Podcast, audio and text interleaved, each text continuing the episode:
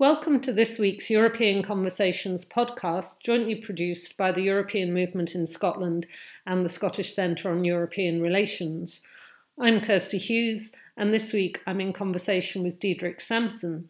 Diederik is head of cabinet to the European Commission Vice President Frans Timmermans and was formerly leader of the Dutch Labour Party. Diederik, many thanks for joining us today. I wanted to start this discussion by asking if you could explain to listeners what your role entails. A head of cabinet chief of staff is a very powerful role in the European Commission. But, but while you're trying to tackle all these big challenges of climate change, what's the core of the role? Well, I wouldn't call it powerful, but uh, I have some influence um, since I'm the head of cabinet of the executive vice president Timmermans, who is uh, dealing with the Green Deal. Um, so actually, we are responsible for making the Green Deal, uh, and that's actually all there is, and that's quite a lot. Uh, we made a plan in December uh, before COVID entered our world and turned it upside down, and we have enrolled the whole uh, legislative framework, all the regulations that we need to change, and the plans that need to be implemented, etc. And obviously, there's hundreds of people working on that in the several DGs, eh, DG CLIMA and, and uh, ministries, so to speak. Uh, but we, with our group of 20, are responsible for tying all those loose ends together into one beautiful Green Deal. It's it's a pretty big and, and absolutely core job. Could, could you perhaps outline what you see? I mean, the European Green Deal is is a is a very big and ambitious thing, but what would you highlight as its main ambitions? Well, I think, uh, well, if you want to have it in one phrase, it's saving the planet. Um, and actually, it is different from normal environmental policies. Uh, first of all, because of that ambition, uh, because normally politicians would would tend to go for what you call the feasible or the lowest common denominator, the practical, the pragmatic. Uh, and the Green Deal is not that. The green in the Green Deal, we consciously decided to go for what's needed to save the planet for future generations, and hence the climate neutrality ambition, but also the ambition to stop uh, the loss of biodiversity and to stop further pollution of our environment. Um, so it's one comprehensive plan um, to preserve our ecosystem. Uh, and that's actually, if you think of it, a pretty logical approach because there is only one ecosystem. And it, within that ecosystem, everything is connected with everything else, uh, like we do experience with Corona now. But uh, it therefore does not make a lot of sense to develop an energy policy and, and somewhere else an agricultural policy and, and somewhere completely different uh, a pollution policy or something on transport. No, it's one plan uh, one plan in which everything is connected with everything else. It's complicated, but it's actually the only way to go. It's it's bound to be complicated, isn't it? If if everything's interconnected, as you say, but but uh, necessary, I think. Perhaps we can concentrate yeah. on some specific part, parts of it. Of course, one of the things that's attracting a lot of attention also in the wider debate at the moment is is the goals by 2030 as well as the goals to tackle emissions and get to net zero by by 2050. And the commissioners put forward to the European Council and the member states a proposal to reduce emissions now by 55% by 2030. Are, are we going to see that agreed this year, do you think? I think so, yes. Um, because what we did first was um, agreeing on, on the dot on the horizon, which is climate neutrality in 2050. But since since politically a dot that is pretty far away is not very operational, uh, you tend to delay all the action until you're almost too late to act. Uh, we decided also to define a trajectory towards that uh, climate neutrality, and we discovered, which is doesn't re, doesn't require rocket science, we obviously discovered that the minus 40 goal that we have right now for 2030. So the official goal of the EU is a reduction of 40% CO2 emissions in 2030. That is in nowhere, no way on the right pathway. It, it would require nose diving further uh, down after 2030. Which doesn't make sense economically, technically, and uh, socially. So uh, we had to design a better pathway, um, and we did it. Um, it's passing 230 at the minus 55 milestone, uh, and we backed that up with an impact assessment. And I think uh, most of the countries are following that logic. Uh, all of the countries are following that logic. Some of them, or actually all of them, have something on their wish list in order to comply with that logic, as usual in a negotiation in 27 member states. So that that's going to be quite quite an important moment for hopefully before the end of the year when the EU 27 do do agree that. Obviously, as as you know, some want higher ambitions than that. We've got the European Parliament voted for 60%, and, and it's not hard to find NGOs who say it should be as much as 65%. What do you say to them? Is, is that just politically a step too far? Or, as you say, do you think 55% is enough in this ambitious plan? Well, I welcome all those, um, all those even more ambitious uh, goals. Um, only if uh, uh, I know, uh, only because I know that there's on the other side of the spectrum, there's also stakeholders that would like a, a less ambitious approach. So, for the sake of balance, I, I, welcome all those people asking for more, uh, but I do point them at the impact assessment that we made. I mean, as a European Commission, we cannot fly away in idealism. We have to be idealistic uh, but we have to make it work too. Um, and that's exactly the balance that we struck uh, on a minus 55 goal. Hmm. And do you, do you think if, if the EU agrees that and, and manages to get there or better, that that's going to place the EU in, in quite a global leadership role on, on that? Well, I did, uh, but I'm happy to uh, to see that that is actually uh, questionable. I mean, we thought we were far away of the pack, far ahead of everybody else, uh, lonely at the top. Um, well, that arrogance can go uh, in the bin, uh, and rightly so, by the way, because we now see countries catching up or economic blocks uh, catching up. Japan announced climate neutrality in 2050, Korea, China in a maybe a bit more ambiguous way, but still they're there. I expect New Zealand and actually Australia too. Um, the, the, only it's just obviously uh, we are all waiting for that part of the world on the other side of the Atlantic Ocean. Um, but uh, even there, in the last four years, they have kept the trajectory that they set themselves out at, uh, in the time that they still belonged in the Paris Agreement um, despite all the rhetorics of Trump about coal mining and opening coal-fired power stations and burning gas and whatever, the uh, developments on the other side of the ocean are also going in the right direction uh, in terms of innovation, renewable technology, etc. And the closure of coal-fired power stations never gone quicker than in the last four years. So um, while we sometimes um, well, while we sometimes like to say as a European Union that we are so much better than the rest of the world, uh, we're not. And that's uh, good because if we would be the only ones trying to uh, achieve the goal of preserving our ecosystems, uh, that, that, our ecosystem, that would not work. And as, as, as you referred to, we're actually talking to each other on, on the 4th of November, the day after the US election, and, and we don't know the outcome yet, but but we do know that ironically, this is also the day that the US finally leaves the Paris Agreement. President Trump had said the US would do that over three years ago, but it, it's taken until now for that, that to be the official day. Do you, do you hope that somehow the politics of the US will allow it to, to rejoin that agreement?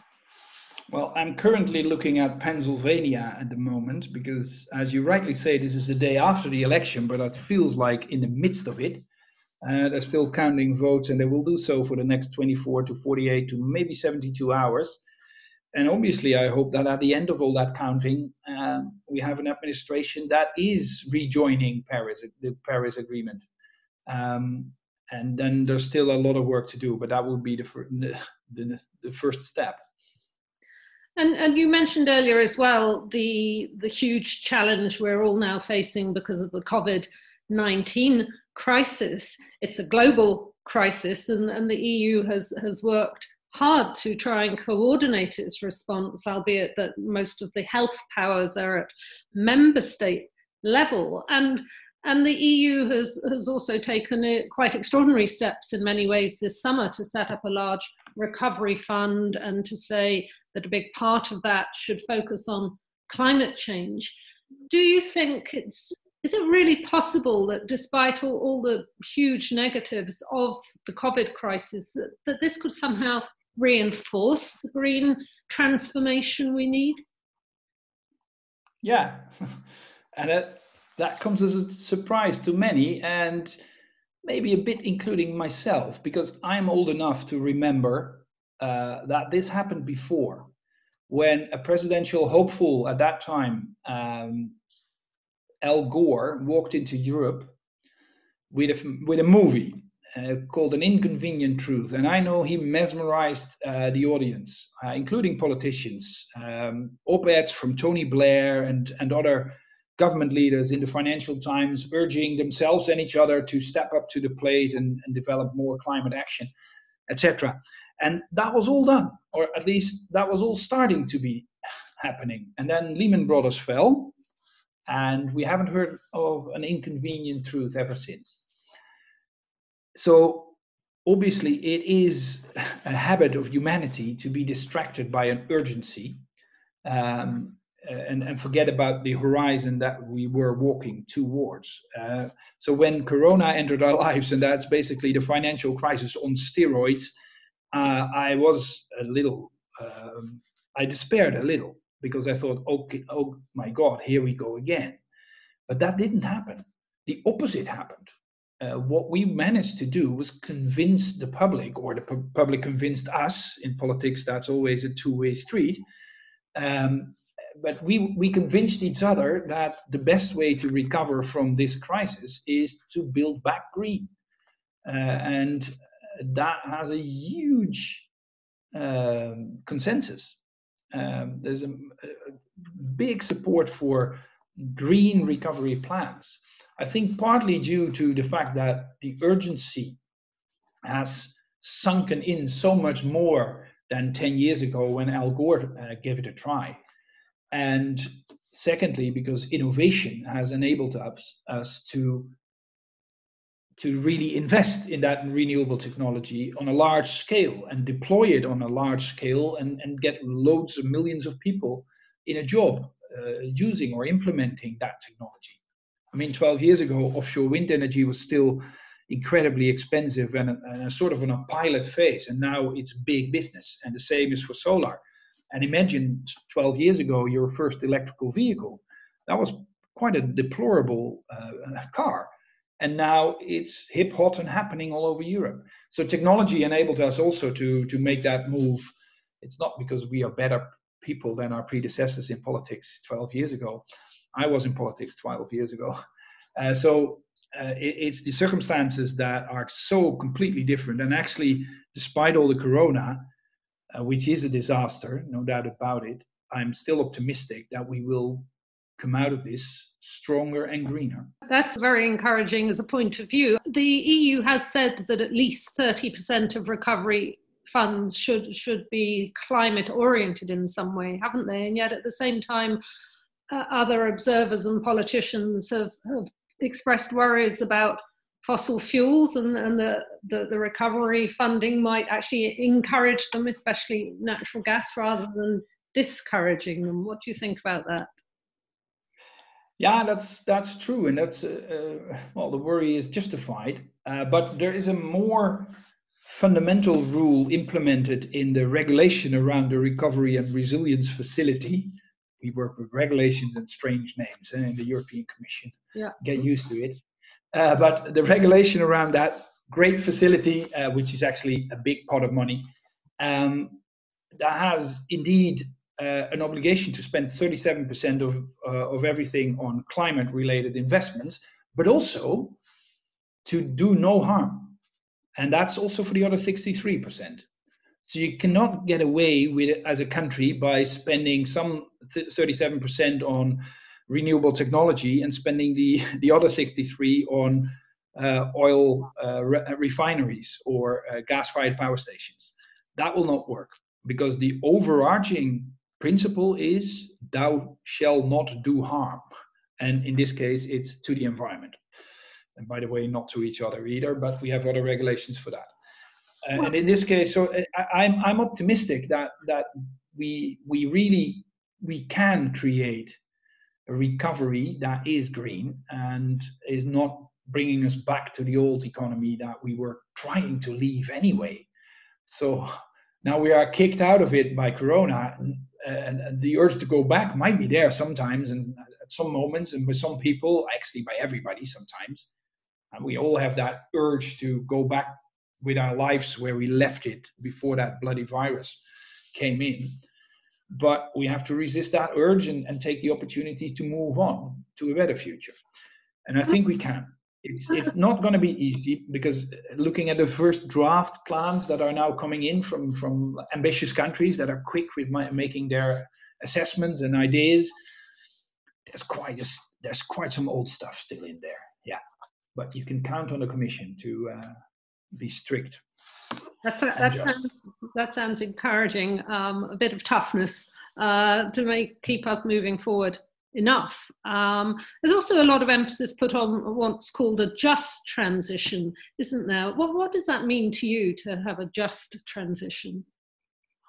Yeah, and it's one of the other ways that this environmental policy stands out from normal environmental policies is that it's not an environmental policy. It's a social, social economical policy too. It's our growth strategy for the future, well, uh, amplified by Corona, and it is a, a philosophy to create a more just society. And that's for a good reason. We've seen in the past, uh, in the that every transition of society, uh, most of the times an, an, industrial revolution, has a sort of a Darwinistic nature. It always ends up with more money and more power in the hands of fewer people. Uh, the invention of the steam engine was maybe the best or the worst example of that or the second industrial revolution was mass production, led to the, the, the rise of big companies. Um, and what we did, especially in Europe, as also in the rest of the world, we always tried to, to repair that social damage afterwards, uh, for good well, whatever we could do, uh, fix it a little. We can't afford that anymore. Uh, society, we cannot uh, let people down while making the transition and picking them up later. Uh, that's not going to work. Uh, society is too mature for that, um, and the trans- transformation is too big. So this time we have to include the justness of the transition in the heart of the policy itself, in the heart of the plans. And as we always say now, this will be a just transition, or there just won't be any transition. It will be stopped. Um, and, uh, and, and again, uh, for justified reasons, if we do not manage to leave no one behind. Um, so hence the Just Transition Fund and all the mechanisms and all the ideas, but also as a concrete example, the objective to start the whole transition with the renovation wave, insulating our homes and creating renewable energy and smart grids in our homes. Because what you do with that is first of all, yes, you create a lot of jobs. Uh, insulating homes requires work and jobs. Uh, you create sustainability because you have better insulated houses with lower energy use, but you also create a lower energy bill for the people living there. And um, added to that, when we we committed ourselves to starting this with affordable housing. So that's where the people live that could use a lower energy bill, especially in the corona times. So this is one of the examples where you can have justness and environmental progress go hand in hand. As you say, you've got you've got to bring society with you, or society's got to bring its politicians with it. Maybe um, you've got to do that around the whole world. And of course, because of the COVID crisis, as you know, the big global climate summit, the COP26, that should have been happening this autumn in, in Glasgow is, is now postponed to, to exactly a, a year's time. Do you think it will now happen in 2021? I assume you must have been discussing the sort of COVID logistics uh, of this. Hopefully, we'll be much further forward in tackling the COVID crisis in a year, but but it must be very difficult, um, an added difficulty to, to the really challenging political dynamics. Uh, yes, it's true, but uh, it will happen in 2021. Why not? Because, because it may be difficult to bring a very large number of people to Glasgow in close proximity. Yeah, yeah, no, I see what you. I okay, I see what you mean, but I, I may. Well, if if that's still the case, we have ourselves quite a problem, uh, first of all. But secondly, we will then uh, defer to, to digital ways to, to do this. In a way, the extension by one year of COP26, uh, because formally that's what happens, is a sort of a blessing in disguise.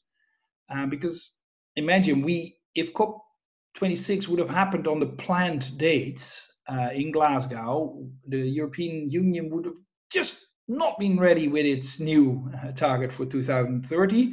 China would not have announced its um, new ambition for climate neutrality, neither would Japan, and we would still be waiting on a new president in the US. Now, fast forward to the end of next year, that is all there. Well, I'm now looking at Nevada, and I hope actually that that president will be the right one, but let's wait a few days and we have ourselves an opportunity.